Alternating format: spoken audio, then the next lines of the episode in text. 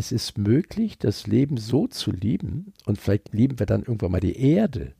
Und wenn wir dieses Gefühl haben von Liebe und Fülle, dann könnte es sein, dass uns Dinge einfallen, wie wir diese herrliche Erde erhalten. Aber das kommt über die Liebe, das kommt über die Gestimmtheit, das kommt nicht über Zahlen in Brüssel.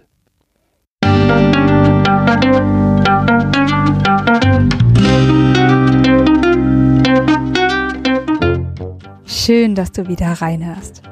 Ich begrüße dich ganz herzlich beim Ich Wir Alle Podcast. Wir bei Shortcuts laden hier interessante Personen ein, die uns zu den Themen Selbst, Team und Werteentwicklung inspirieren. Mehr Informationen zum Podcast, zur aktuellen Folge und unseren Angeboten findest du in den Shownotes und bei ichwiralle.com. Ich bin Maike Scherbitz und präsentiere dir heute den letzten Teil unserer dreiteiligen Podcast-Serie mit Martin Permantier und unserem Gast Jens Korsen. Als Spezialist für Persönlichkeitsentwicklung und mentale Stabilität gibt er in diesem Gespräch vielfältige Einblicke in die Essenz seiner 50-jährigen psychologischen Arbeit. Jens Korsen ist Autor erfolgreicher Bücher und Hörbücher und arbeitet mit dem von ihm geschaffenen Konzept des Selbstentwicklers als Referent und Keynote-Speaker bei Veranstaltungen in Deutschland, Österreich und der Schweiz. Bevor das Gespräch beginnt, noch der Hinweis zu unserem Netzwerk für Wachstumsgefährtinnen. Auf verhaltung-erweitern.de findest du unsere Community mit Infos, Tipps, Events, Gruppen und ganz vielen Austauschmöglichkeiten. Wir freuen uns riesig, wenn du dabei bist. Und jetzt wünsche ich dir ganz viel Inspiration und Freude beim Hören. Audio ab.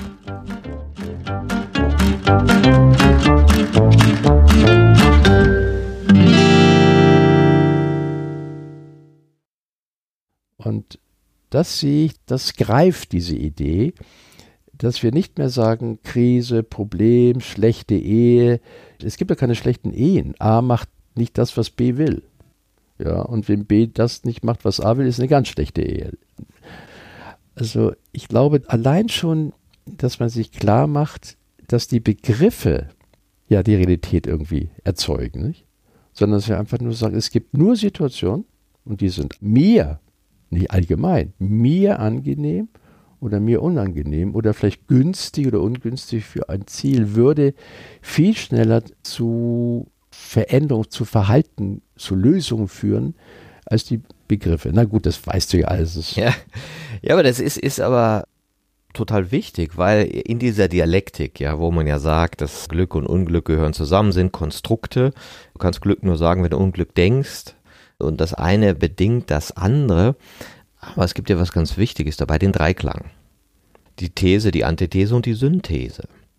Und es fehlt ja oft an dieser, äh, ich sag mal, synthetisierenden Kraft oder wie es andere nennen, die bejahende Kraft, die verneinende Kraft und die versöhnende Kraft.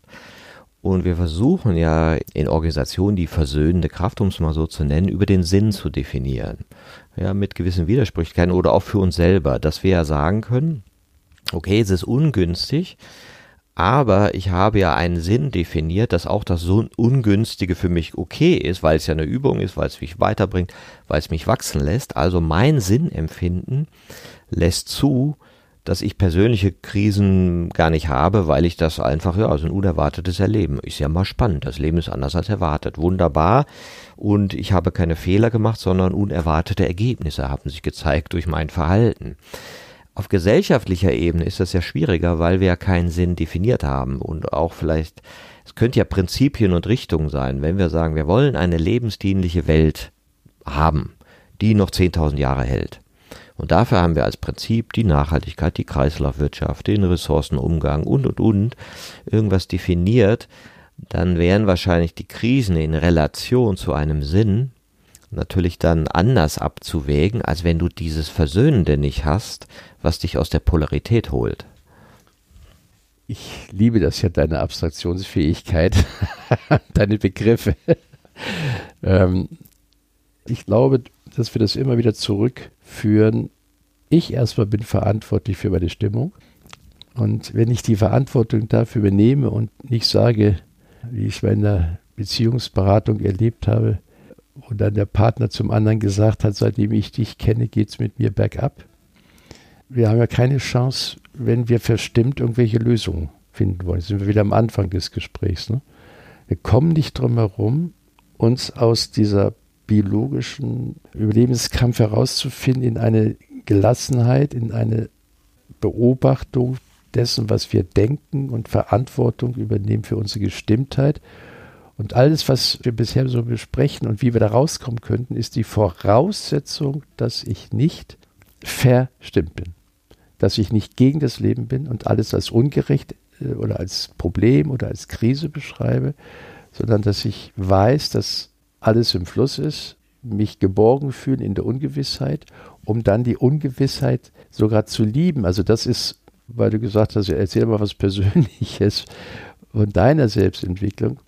Dieser Satz mit dem sich geborgen fühlen in der Ungewissheit ist für mich so eine Art Lebenselixier geworden, dass ich plötzlich fast schon drauf aus bin, in Situationen zu kommen, wo ich mich nicht auskenne.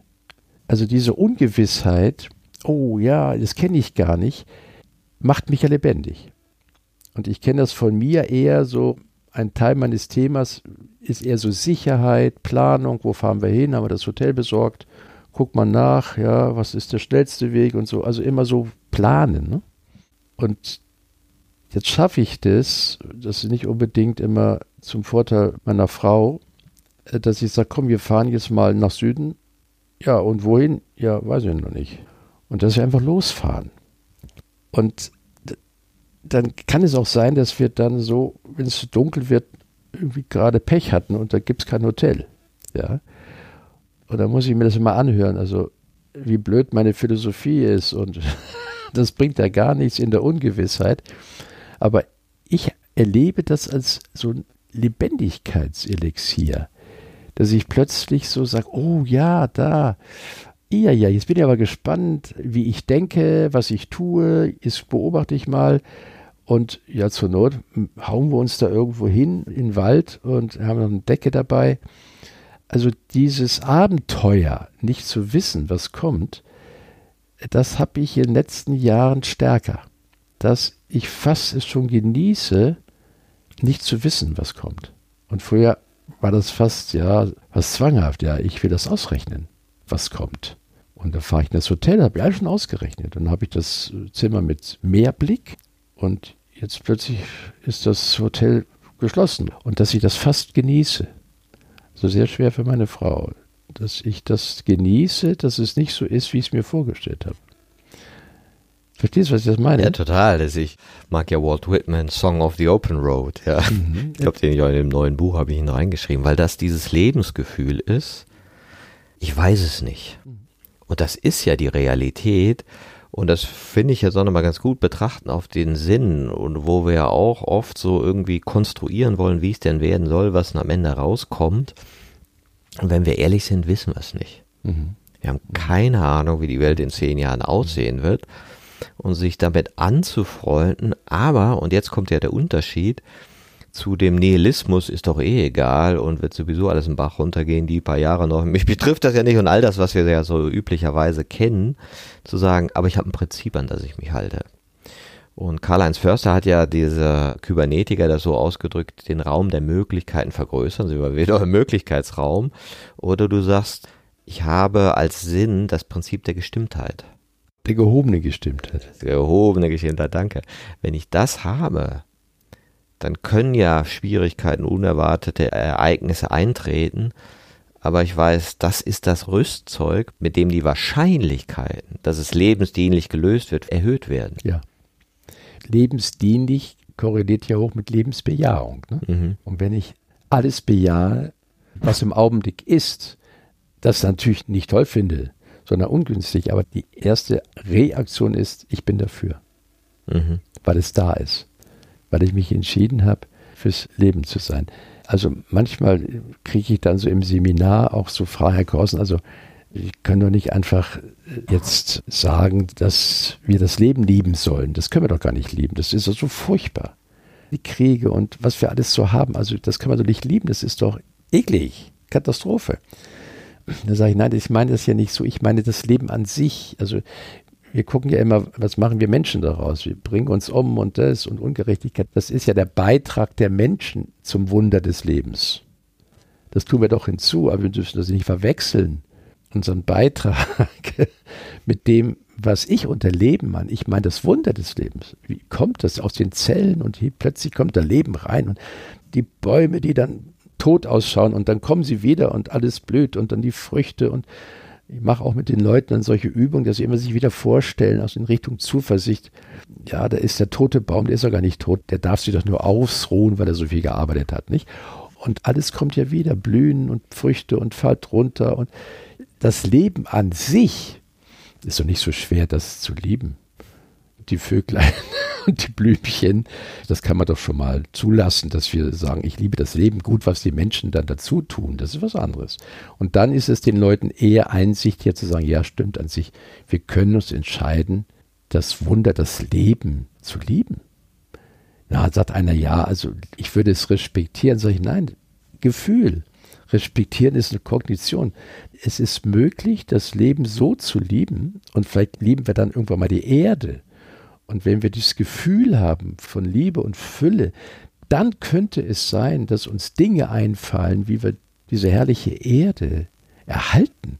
Aber das kommt über die Liebe, das kommt über die Gestimmtheit, das kommt nicht über Zahlen in Brüssel. Klar, würde ich auch so sehen. Ne? Wenn du erkennst, du bist Teil der Natur, du bist da drin geborgen, es gibt dich gar nicht außerhalb dieser Natur und es gibt dich sowieso nicht ohne Milliarden von Wesen, die alles Mögliche für dich tun. In deinem Darm, in der Luft, in den Bäumen, überall. Alle sind damit beschäftigt, diesen Raum. Zu unterstützen. Genau, diesen Raum zu erhalten, dass wir jetzt hier miteinander reden können und geistig miteinander existieren können. Aber genau diese zwei Bewegungen, die Öffnung des Fühlens der Natur, der Erde und der Einheit damit, ist ja ein, ich sag mal, Prinzip, was vielleicht Entwicklung da vorne bringen kann und das andere diese Ungewissheitstoleranz, die ja an sich ein größerer Realitätssinn ist. Und hättest das vor zehn Jahren gesagt, hätten die Leute gesagt, du bist ein Spinner. Ja, wenn ihr jetzt jetzt sagst, sagst du, ja, das ist genau das, was wir in den letzten Jahren erlebt haben. Unsere ganzen Kontrollideen sind aus den Händen geglitten. Rohstoffpreise rauf, runter, Corona, hier, da, Lockdown und all dem.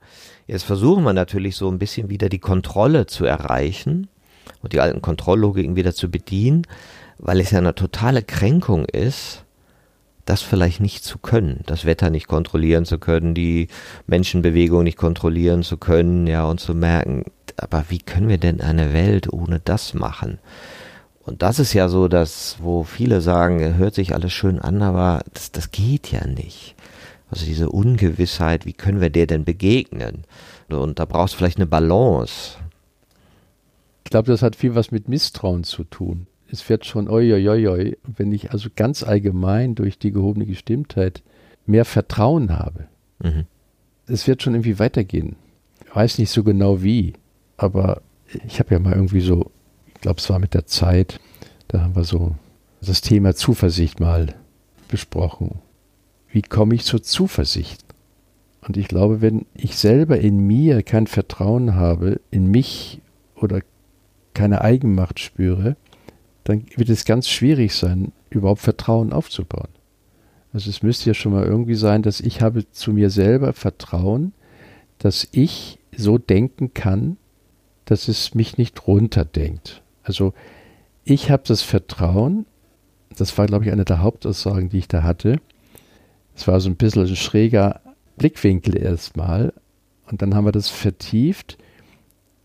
Wenn ich Vertrauen habe zu meiner Stellungnahme zu dem, was ist. Also wenn ich weiß, wie ich zu dem ewig fließen, zu dem stirb und werde, Stellung beziehe, indem ich sage, ich bejahe das. Also ich kann mich darauf verlassen, dass ich einen bestimmten Beitrag habe, ein bestimmtes Denken, worüber ich Macht habe, dann kann ich eine Zuversicht haben. Weil dann bin ich ja nicht mehr so abhängig von dem, was da, oh Gott, oh Gott, und hoffentlich kommt das nicht, sondern ich habe eine bestimmte Denke, eine bestimmte Haltung und so beziehe ich mich auf das, was da draußen ist und es ist eine lebensbejahende Haltung und ich habe die Zuversicht, weil ich schon ein paar Mal auch gemerkt habe, ich kann zu dem, was mir nicht gefällt, eine Stellung beziehen, die mich nicht runterzieht. Jetzt hast du in dem Punkt noch was ganz Wichtiges gesagt. Ja. Es wird ja schon weitergehen. Ich habe eine lebensbejahe aber du hast auch genannt, das Stirb und Werde. Weil zu der Lebensbejahung gehört auch die Bejahung des Todes und der Vergänglichkeit.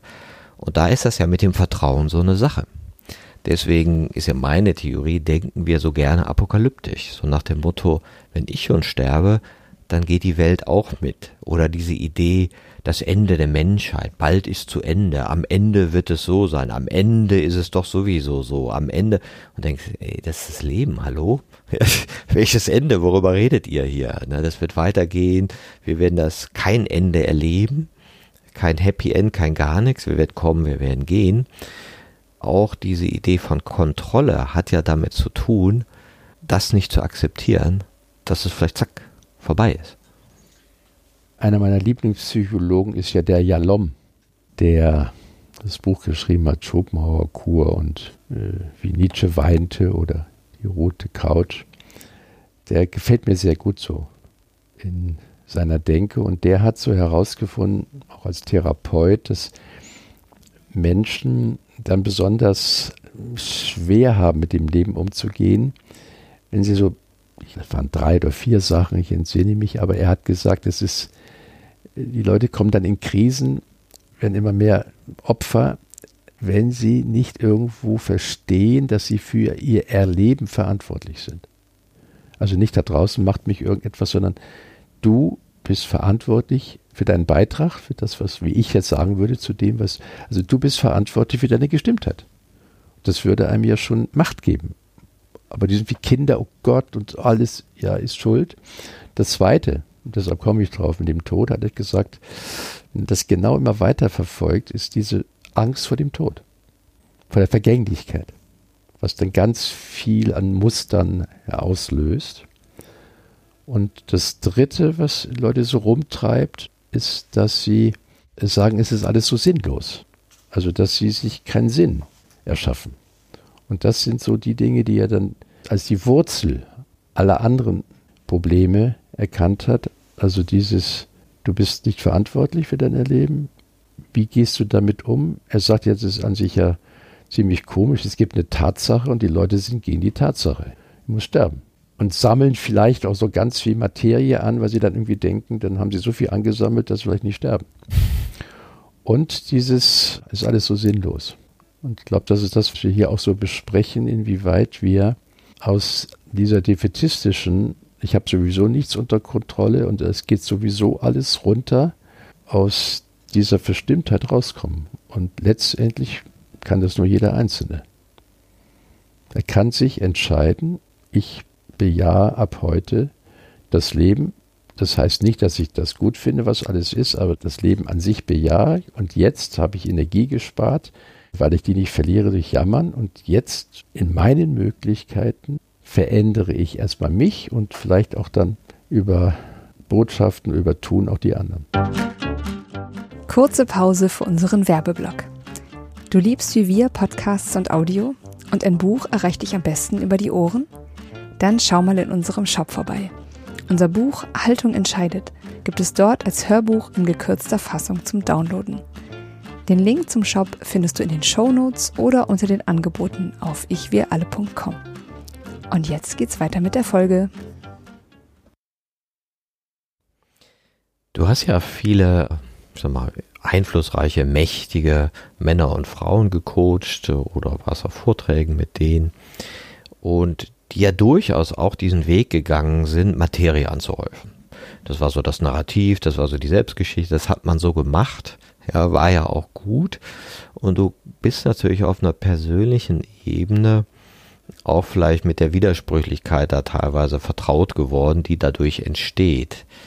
Ja, jetzt gibt es natürlich in unserer Gesellschaft viel Macht, die in der älteren Generation liegt und eine jüngere Generation, die sagt, hey, ihr habt einen gesellschaftlichen Auftrag, eine Macht, was mit eurer Fähigkeit zu machen.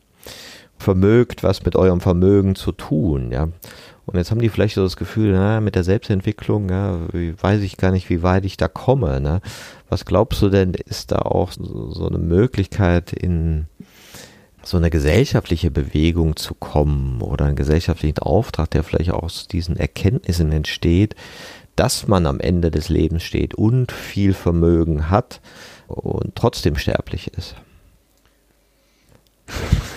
Ja, ich würde es vielleicht von der anderen Seite mal so angehen, dass das hat der Eckhart Tolle mal gesagt, dieser Bewusstseinslehrer, dass der Mensch dazu neigt, das Glück an den Hausmeister zu delegieren und nicht an den Hausbesitzer. Also er meint mit dem Hausmeister das Ego, Sicherheit, Kontrolle, was wir alle schon besprochen haben, Besitz. Und dass er meint, das sei ein Irrtum, dass das Ego einen glücklich machen kann. Weil das Ego steht hier im Dienste der Arterhaltung sozusagen, des Mehrhabens. Und das Leute auch beschreiben. Ich weiß nicht, ich habe gedacht, ich bin dann glücklich, wenn ich das Haus habe. Und dann habe ich gedacht, zwei Häuser wäre auch nicht so schlecht. Nicht? Und das ist immer wieder, beim Ego geht es immer um mehr. Und er sagt, der Hausbesitzer ist eher das Selbst, wenn man das mal so unterscheidet. Das Ego ist der weiß, wie man Steuer spart und wann die Züge fahren und welche Medikamente ich nehmen muss. Es ist ja toll. Ach ja, das hast du doch mal vor kurzem in unserem Gespräch gesagt. Das wollte ich mir behalten. Da hast du gesagt, mein Ego kümmert sich ums Geld verdienen. Wie, was hast du nochmal gesagt? Ich, ich muss mich nicht ums Geld verdienen kümmern, das macht mein Ego. Ja. das erinnert mich an eine Situation, ich meditiere ja also auch nicht so häufig, wie ich mir das vorstelle, aber immerhin ich meditiere. Und da habe ich so eine Erkenntnis gehabt, fast eine Erleuchtung. Ich habe so ein großes Bild von einem Freund, von dem Ernst Handel, Künstler aus Berlin, der hat da so ein zwei Meter hoch, ein Meter breites Porträt von mir gemacht, aber eher so ein Objekt und das ist so egomäßig. Ich stehe da so da und so, hm, ja, mit allen Symbolen von Macht und Kontrolle würde jetzt zu weit führen, das alles zu beschreiben. Es ist so mein Ego, was mich dazu gebracht hat, Niedersachsenmeister im Weitsprung zu werden oder die und die Sachen zu machen, Disziplin, Überwindung, hat mir in den Hintern getreten. Und ich mache so in meiner Meditation, fängt man damit an, dass man so die Augen zu hat und dann nochmal aufmacht und dann nochmal zu und nochmal aufmacht. Und beim zweiten Aufmachen schaue ich auf dieses Bild und plötzlich wurde es mir ganz warm ums Herz und das weiß ich noch wie heute wie ich plötzlich so mein Ego geliebt habe. Ja, und ich hatte ja damals Freunde, die zu Bhagwan gingen, in Indien. Das große Idee war, mein furchtbares Ego aufzulösen und ins göttliche Selbst zu kommen, in, in die Verbundenheit. Und Ego war bäh bäh. Ne? Mhm.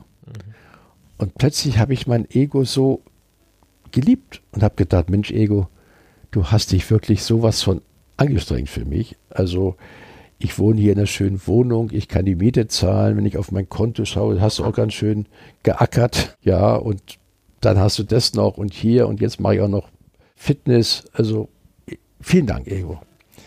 Und dann habe ich das Ego aber entlassen und sage, Ego, das ist eine Sache, dann lasse ich dich. Also du bist wirklich nicht verantwortlich für mein Glück. Ja.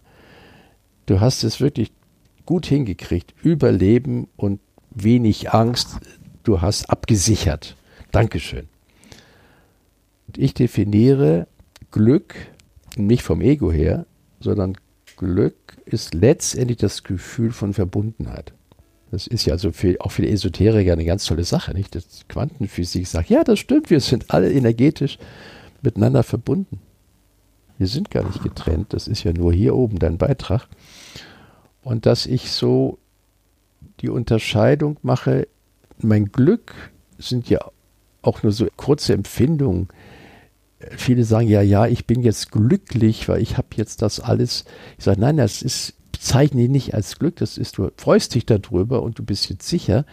Aber das, was einige auch schon mal erlebt haben, oder es hat ja ein Psychologe auch mal so beschrieben, also in seinen psychologischen Termini als Flow, nicht? Ich bin nicht mehr getrennt. Ich bin in meiner Arbeit so vertieft, dass ich mein Ego nicht mehr spüre. Ich bin nur noch ein Teil all meiner Arbeit. Ich bin in der Natur, ich meditiere, ich spüre, dass mir gar nichts mehr fehlt, ich bin in der Fülle, ich bin verbunden mit allem. Das wird ja auch schon beschrieben in irgendwelchen Büchern, wo es um Bewusstseinserweiterung oder um Glück geht. Diese Augenblicke, die versuche ich am Tag häufiger zu bekommen. Also immer nur so zehn Sekunden, indem ich einfach mal stehen bleibe und die Augen zumache und auf die Geräusche achte oder irgendwie rauskomme aus dieser Mechanik des Egos. Und ich habe die Erfahrung gemacht, und das gebe ich gerne weiter, dass es so die ganz kleinen Interventionen sind, die dazu führen, dass wir uns aus dieser Ego-Mechanik befreien, die ja immer doch nur letztendlich Arterhaltung ist, das Überleben. Und das ist eher die kleinen Bewusstheitsmomente am Tag sind. Auch nicht, dass du jeden Tag vormittags und nachmittags oder abends eine Stunde meditierst. Das hält kaum einer durch und das ist es nicht. Es sind die nicht so häufig geschätzten kleinen Momente des Stillehaltens, des Haltungannehmens, des sich Erinnerns an sich selbst, das Erkennen des Hamsterradels, was auch nicht heißt, dass ich plötzlich aussteige. Nein, nein, ich radle weiter im Hamsterrad und gucke mir ganz kurzzeitig mal zu. Und wenn ich mir immer wieder ganz kurzzeitig mal zuschaue, wie ich da rumradel, kann es sein, dass ich plötzlich aussteige. Aber wenn ich mir das nie bewusst mache, dann denke ich ja, ja, ich muss dahin. Und ich ersetze ja immer mit meinen Klienten immer, wenn sie denken, ich muss, denken sie dafür mal, ich will. Nicht? Also sie meinen wohl, dass sie das müssten, aber wenn sie genau hinschauen, dann wollen sie das auch. Mhm. Und diese ganz kurzen Momente der Bewusstheit, to be the witness, ne, der Zeuge meiner Mechanik zu sein, der Zeuge meines Tuns, kurz auszusteigen, sich von außen anzuschauen, eher mit Humor, also nicht mit Verzweiflung, sondern eher Jensi, gell, du bist schon ein Brecher, gell, ja, oh, hast es wieder hingekriegt, ja, Wahnsinn, gell. Oh, guck mal, was für ein schönes Auto du fährst. Guck mal, der da, der hat doch nicht so ein schönes Auto. Ja, und dass man sich das anguckt und dazu zwinkert, also so mit Humor, nicht? Also guck mal, jetzt bist du wieder aha, besser sein, größer sein. Und ich glaube, wenn man das mit Humor anschaut, also auch nicht mit Selbstvorwürfen, mal bist du spießig und so, sondern das so zwinkern, so sich zuzwingen. Da bist du aber ganz schön wieder, ah, bist besser, ja, ja, größer. Hm. Allein die Bewusstheit. Komm, Martin, du hast so, das hat mir gefallen. Wie hast du gesagt, Aufmerksamkeit ist die ist der Rohstoff für die Selbstentwicklung. Ja, du kannst das immer so schön fragen. Aufmerksamkeit ist der Rohstoff für die Selbstentwicklung. Und das meine ich damit. Ne? Mhm. Achtsamkeit, also mal rauszusteigen aus der Mechanik, sich nur bewusst zu werden, dass ein Teil von mir, und das hat auch seine Berechtigung, Gewohnheiten, das hat ja auch was, aber es korreliert eben nicht mit Glück. Mhm. Ja, dass man das sich anschaut und sagt, ja, bist du voll drin weiter so, aber ich übernehme die Verantwortung für weiter so und denke nicht, ich müsste das machen, sondern ich will es ja machen. Und wenn ich weiß, ich will das machen, ich muss es ja nicht unbedingt, ich muss nur sterben, sonst muss ich gar nichts, dann erhöht sich die Bewusstheit und das ist der Rohstoff, wie du schön sagst, für die Entwicklung. Wenn ich aber nicht zwischendurch aufwache zum zweiten Mal am Tag und immer mechanisch weitermache, dann gibt es keine Chance der Entwicklung. Ja, ich mag ja auch das Bild, was du so zeichnest, weil es so prozesshaft ist, fließend und auch versöhnlich entlastend. Weil ich weiß noch, als ich so mit diesen Selbstentwicklungsideen so in Kontakt gekommen bin, hatte ich auch diese Idee der Ego-Auflösung und es war an sich eine Ego-Vergrößerung, eine totale Selbstidealisierung. Also ich bin jemand, der kein Ego hat, total absurd auch diese Idee, irgendeine Art von vorzeigbarer Version sein zu müssen, aber zu sagen, nee, du bist du selbst, das reicht vollkommen, die, einfach nur dich darauf einzulassen, wer dieses Selbst so ist, was es denn so macht und was ich auch schön finde, was ich auch oft sage, Selbstentwicklung ist ja unspektakulär. Das ist ja so Mini-Intervention, ich sag ein Prozent Veränderung. KVP fällt mir dazu ein. Kontinuierlicher Verbesserungsprozess, aber das wäre Selbstoptimierung. Ne? Mhm. Also der kontinuierliche Verbesserungsprozess, was man hier im Unternehmen häufig sagt, das ist schon noch immer mehr desselben, ne? mhm. nur besser. Während die Selbstentwicklung hat jetzt zum Ziel, die Bewusstheit deiner Mechanik zu erkennen, sie nicht zu verteufeln und zu wissen, was kostet mich das. Also ich halte mal ja, einen Vortrag, obwohl ich dann doch immer ungefähr dasselbe sage, aber die Überschriften sind anders. Und ein Vortrag heißt, was kostet mich mein Denken? Mhm. Also mein automatisches Denken. Und in dem Augenblick, wo ich die Bewusstheit darüber habe, was kostet mich mein automatisches Urteilen? Was kostet mich mein automatisches Vergleichen? Ich glaube, das permanent automatisch Vergleichen und Beurteilen ist wohl für unser Leid verantwortlich, weil wir dann nicht mehr in der Gegenwart sind, sondern eben vergleichen und beurteilen und wenn wir eben defizitorientiert denken und gewöhnt sind in unserer Gesellschaft so zu denken, was fehlt mir noch, muss ich ja nur die Werbung anschauen, die sagt, ey, kein Wunder, dass du so schlecht drauf bist, weil dir fehlt doch das Produkt. Wenn du das Produkt hättest, dann wärst du glücklich. Das ist ja geradezu, ähm, wie soll ich sagen, hypnotisch spooky, dieser Glaubenssatz, den ich im Moment fast überall antreffe, ich habe keine Zeit. Mhm. Dabei findet die Zeit ja einfach immer statt. Es gibt ja gar keinen Zustand, keine Zeit zu haben. Die Lebenszeit ist, was sie ist, Moment zu Moment zu Moment zu Moment. Wie kannst du die nicht haben? Das ist dein Beitrag. Genau. Der dich davon trennt. Das ist dein Ohnmachtsbeitrag. Ich würde ja gerne, aber ich habe keine Zeit. Ne? Mhm. Wenn man genau hinschaut, dann sind es ja die Wertigkeiten, vielleicht durch mein konditioniertes Gehirn, was eben für mich wert ist. Und dann mache ich eben dann das, was für mich dann doch noch wichtiger ist. Das mache ich. Und die anderen Sachen, die vielleicht für mich besser wären, für die habe ich leider keine Zeit. Mhm. Da müsste es an sich in den Schmerz gehen, die bestimmten Wertigkeiten, die dir dann die Zeit fressen, sozusagen, okay, also das hat nicht mehr so die Bedeutung wie früher. Es geht an Nummer 10 und nicht an Nummer 1. Ja, oder du hast das Gefühl der Fremdbestimmung, ich kann nicht ein Leben leben, so nach meinen Prioritäten. Deswegen habe ich das Gefühl, keine Zeit, weil mhm. jemand anders mich lebt. Und das, ich habe Zeit, wäre sozusagen der Kontakt mit einem selbstbestimmten Leben. Ja, also ab wann sage ich so, jetzt habe ich Zeit. Ne? Das stimmt. Häufig weiß man eben wohl nicht, dass fremdbestimmt ist. Man hat das übernommen. Ne? Mhm. Also man meint dann schon, dass man das selber bestimmt selber bestimmt keine Zeit zu haben. Ja. Also ich würde ja gerne zu deinem Geburtstag kommen, aber ich habe leider keine Zeit. Ne? Ja, ich bin eine arme Sau irgendwie. Ne? Also wenn ich mehr Zeit hätte, was meinst du? Es ist ja auch in der Führung so eine Art Schick. Eine gute Führungskraft hat keine Zeit. Ja.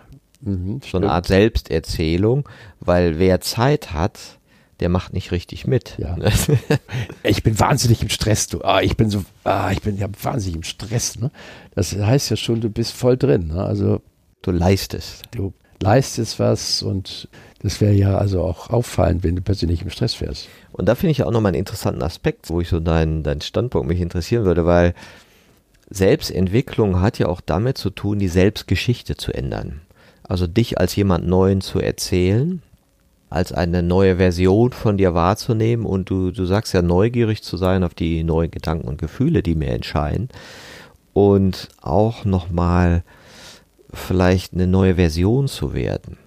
Ja, oder kann ich eine Version sein, die Zeit hat oder eine andere Erzählung zur Zeit definiert, ne? oder mich auch, wie du auch sagst, als ein verbundenes Wesen erlebt und erzählt.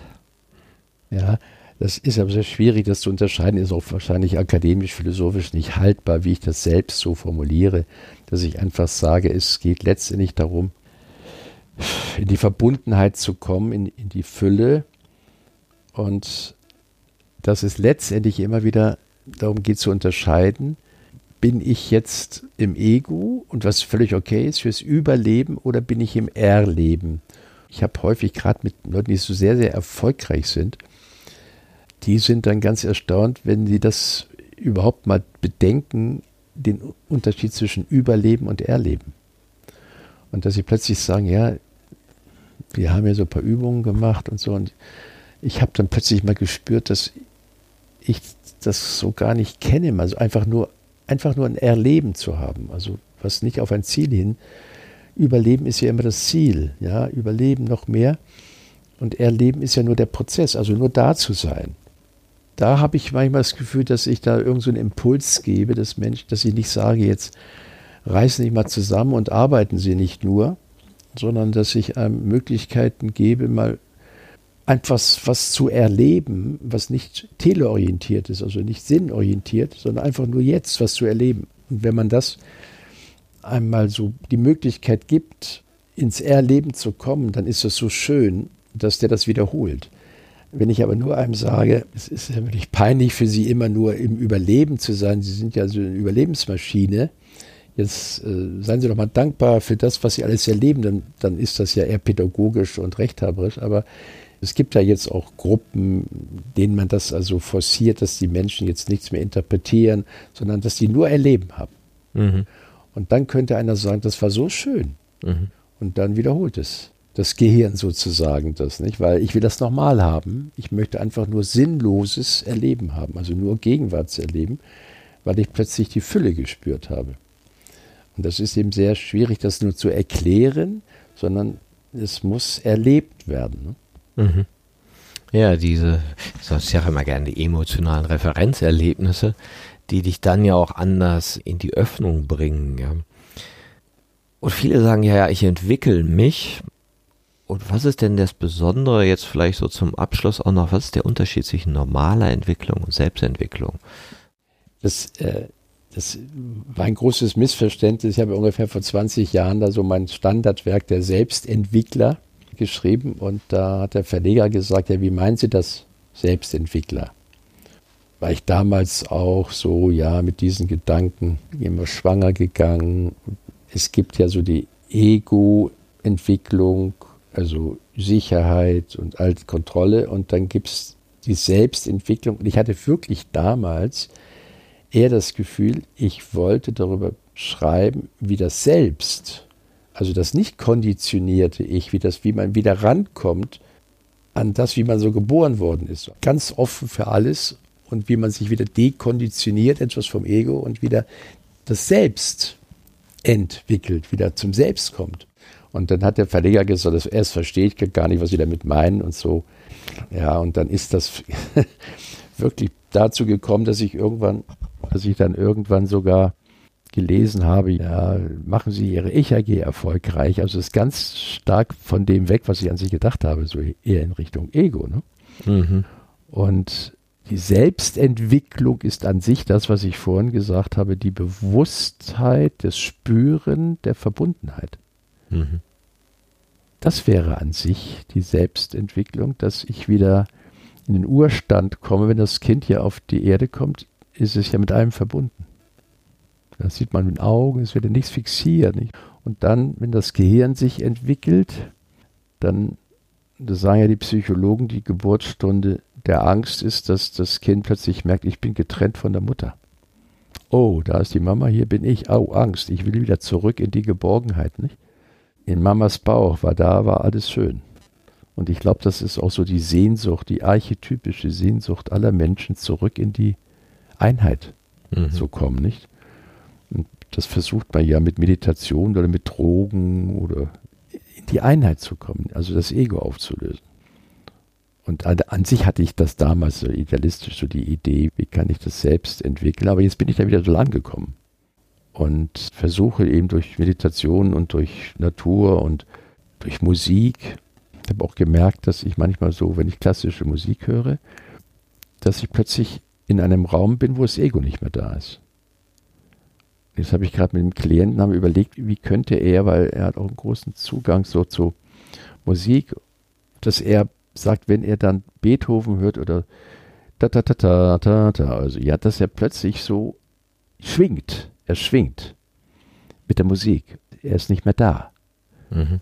Und so könnte jeder, auch in unserem Freudeskreis, nicht könnte jeder sein Zugang fühlen, spüren und festhalten, sein Zugang zur Verbundenheit, zur Freude, zu Glück.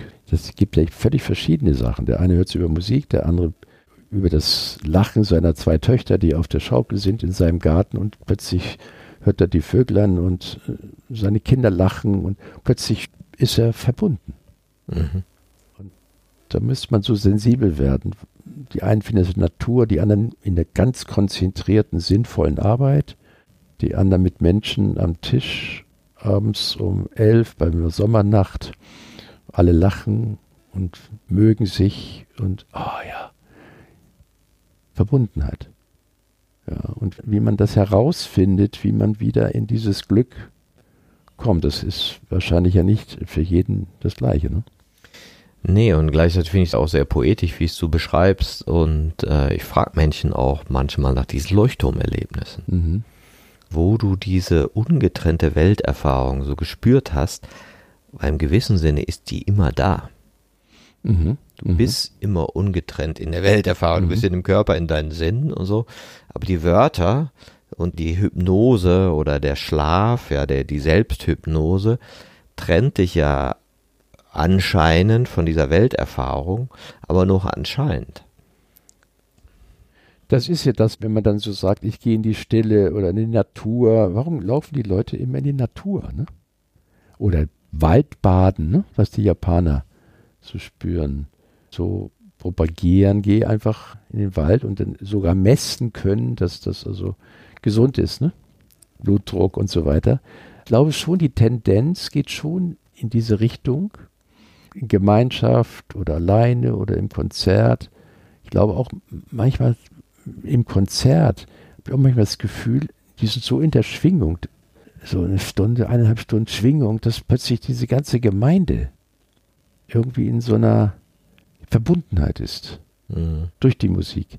Also so bei intellektuellen Theaterstücken habe ich das nicht erlebt. ja, wo die Egos da rumschreien. Ja, man muss immer nur schreien und nackt auf der Bühne.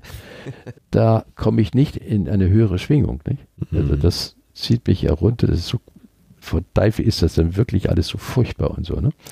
Also ich gehe das auch nicht so gerne ins Theater, das ist mir zu intellektuell. Ich gehe lieber in die Oper. Mhm. Und natürlich kann ich sagen, ja, das ist ein bisschen auch ja altbacken und so nicht, aber ich gehe ja als Kind in die Oper. Mhm. Der Inhalt, der interessiert mich nicht so, aber ich komme in so ein Gefühl rein, in ein schönes Gefühl. Schwingung, ne? Schwingung. Also Gestimmtheit ist ja auch Schwingung. Also Martin, wir, wir reden wahrscheinlich Dinge, die alle schon irgendwann mal geredet haben. Aber es ist unser Beitrag eben, ne? wie wir mit den Dingen umgehen.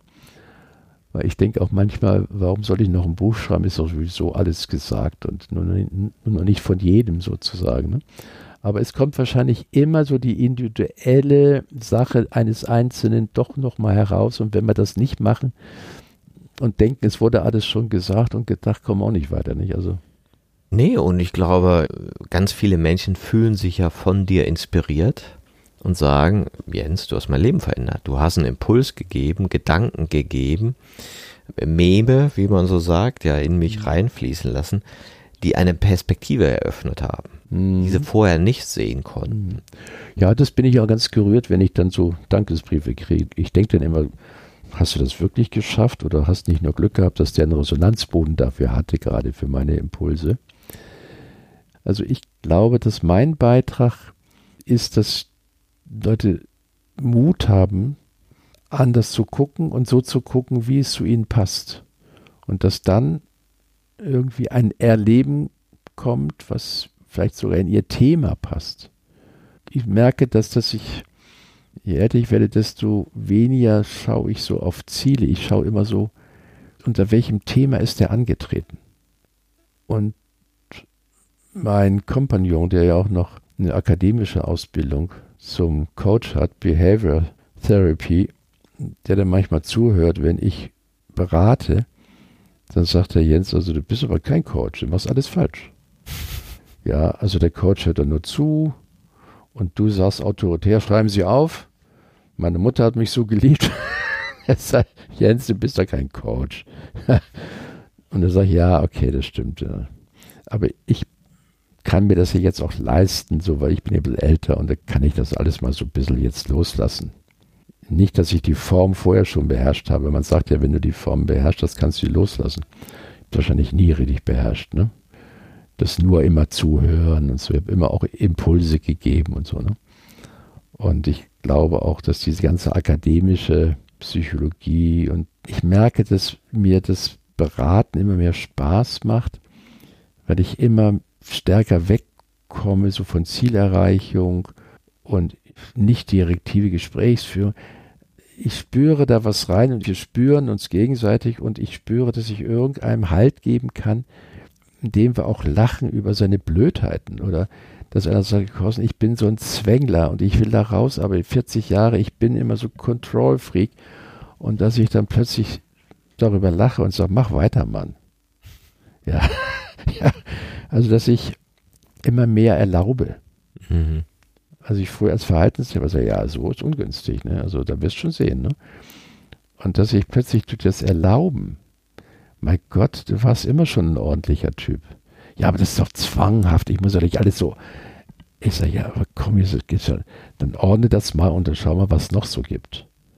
Ja, also dass ich mich jetzt nicht da kapriziere, seinen Ordnungskontrollzwang in den Griff zu kriegen, sondern dass ich sage, ja, mach weiter, guck mal auf das noch, da gibt es noch das. Ne?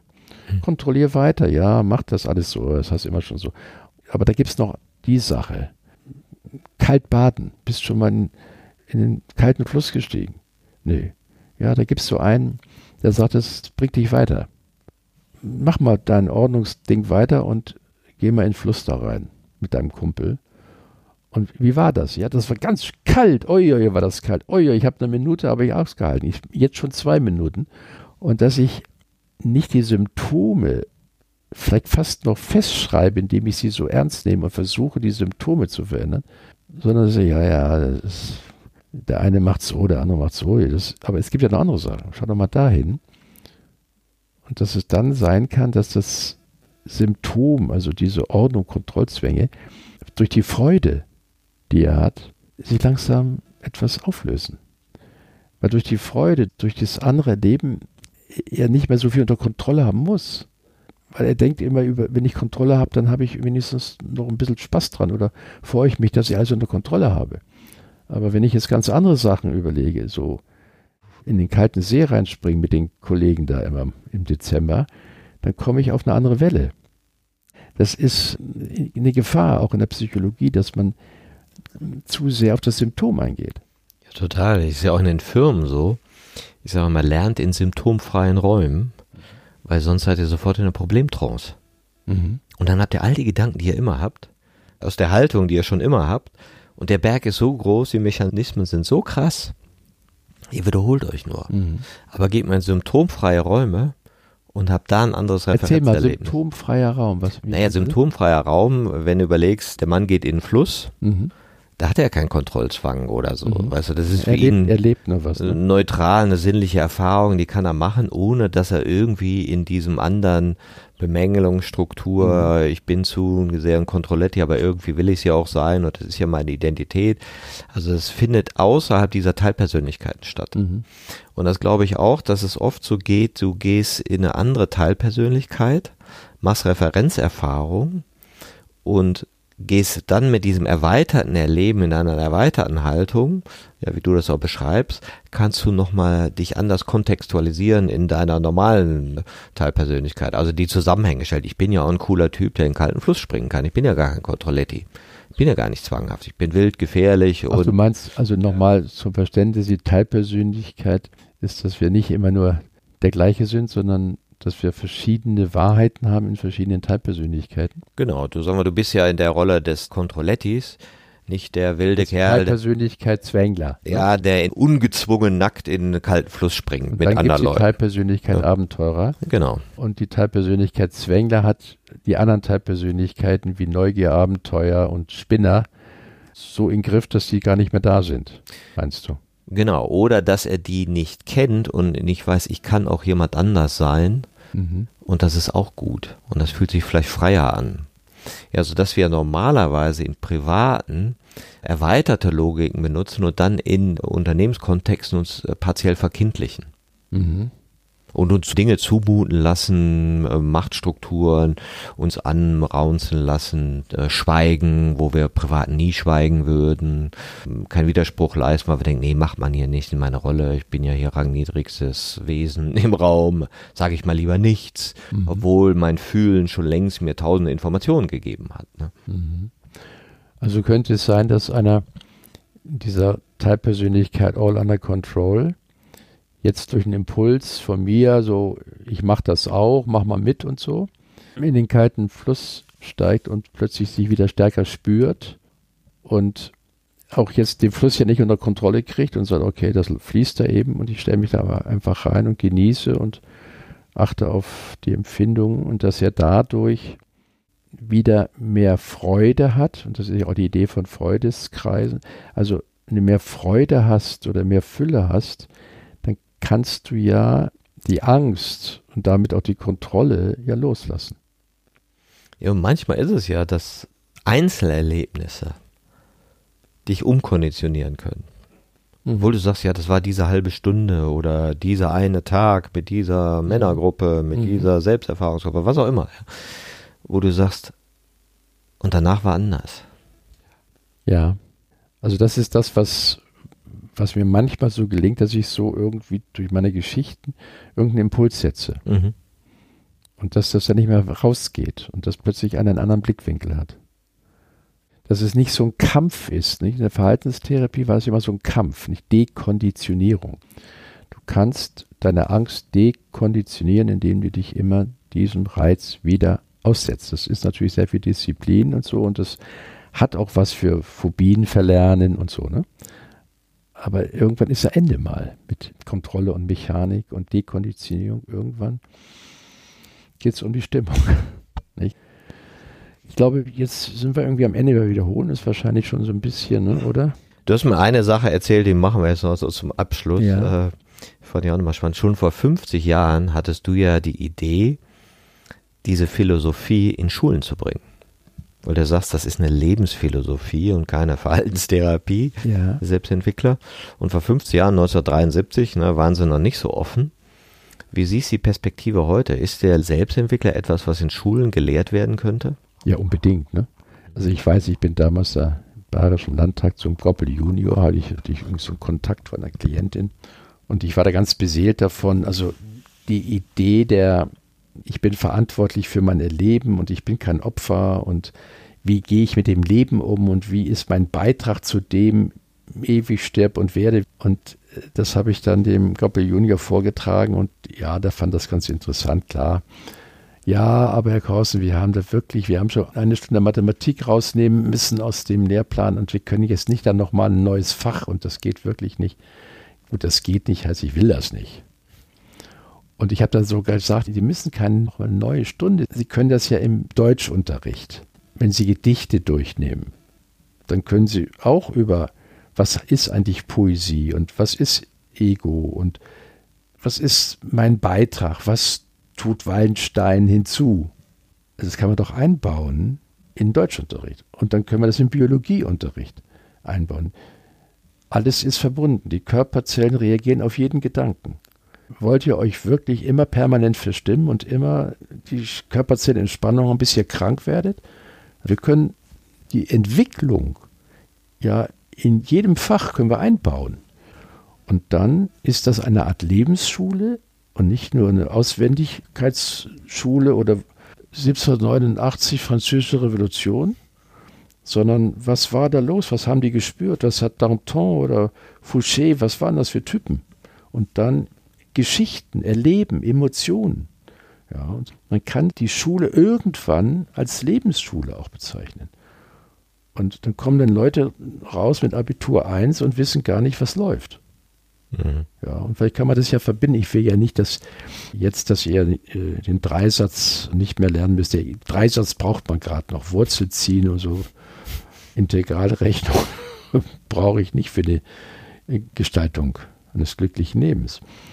Aber ich glaube, wenn ich heute das erzähle und dann kommt es eher an, ich, ich weiß, dass es, glaube ich, in Heidelberg gibt es irgendwie eine Schule, die hat schon Unterrichtsstoff Glück.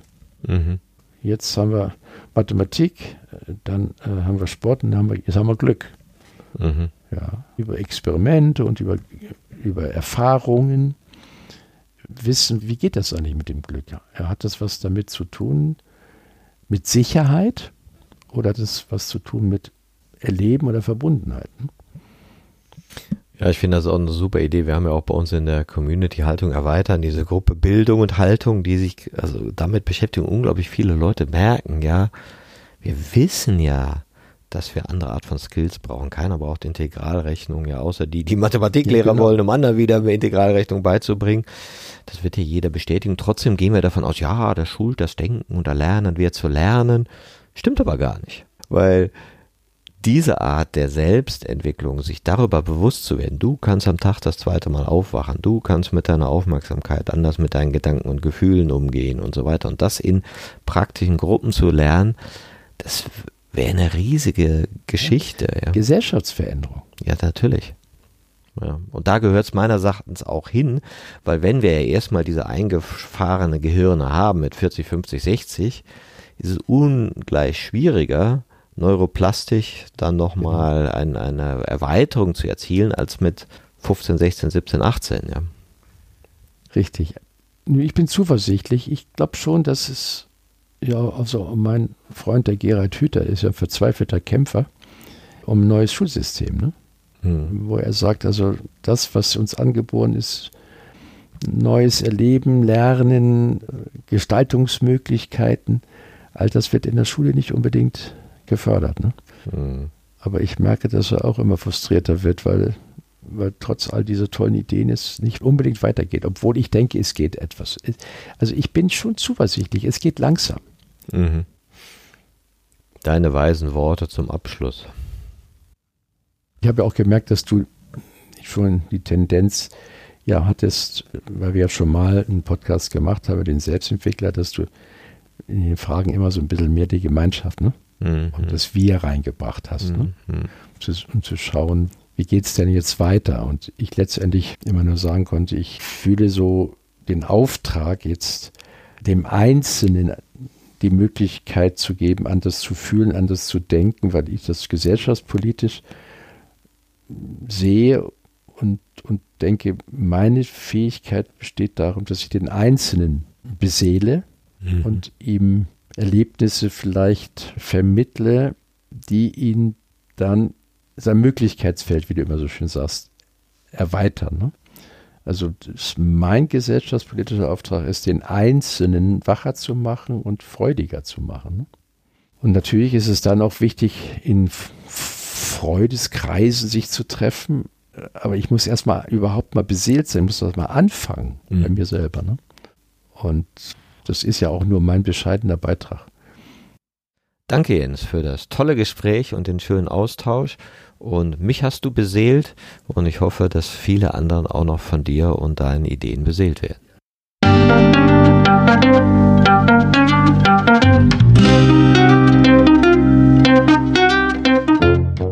Das war eine Folge von Ich, wir alle, dem Podcast und Weggefährten mit Impulsen für Entwicklung. Wir bei Shortcuts begleiten und unterstützen Unternehmen bei der Entwicklung von zukunftsfähiger Führung, Kommunikation, Unternehmenskultur und Design.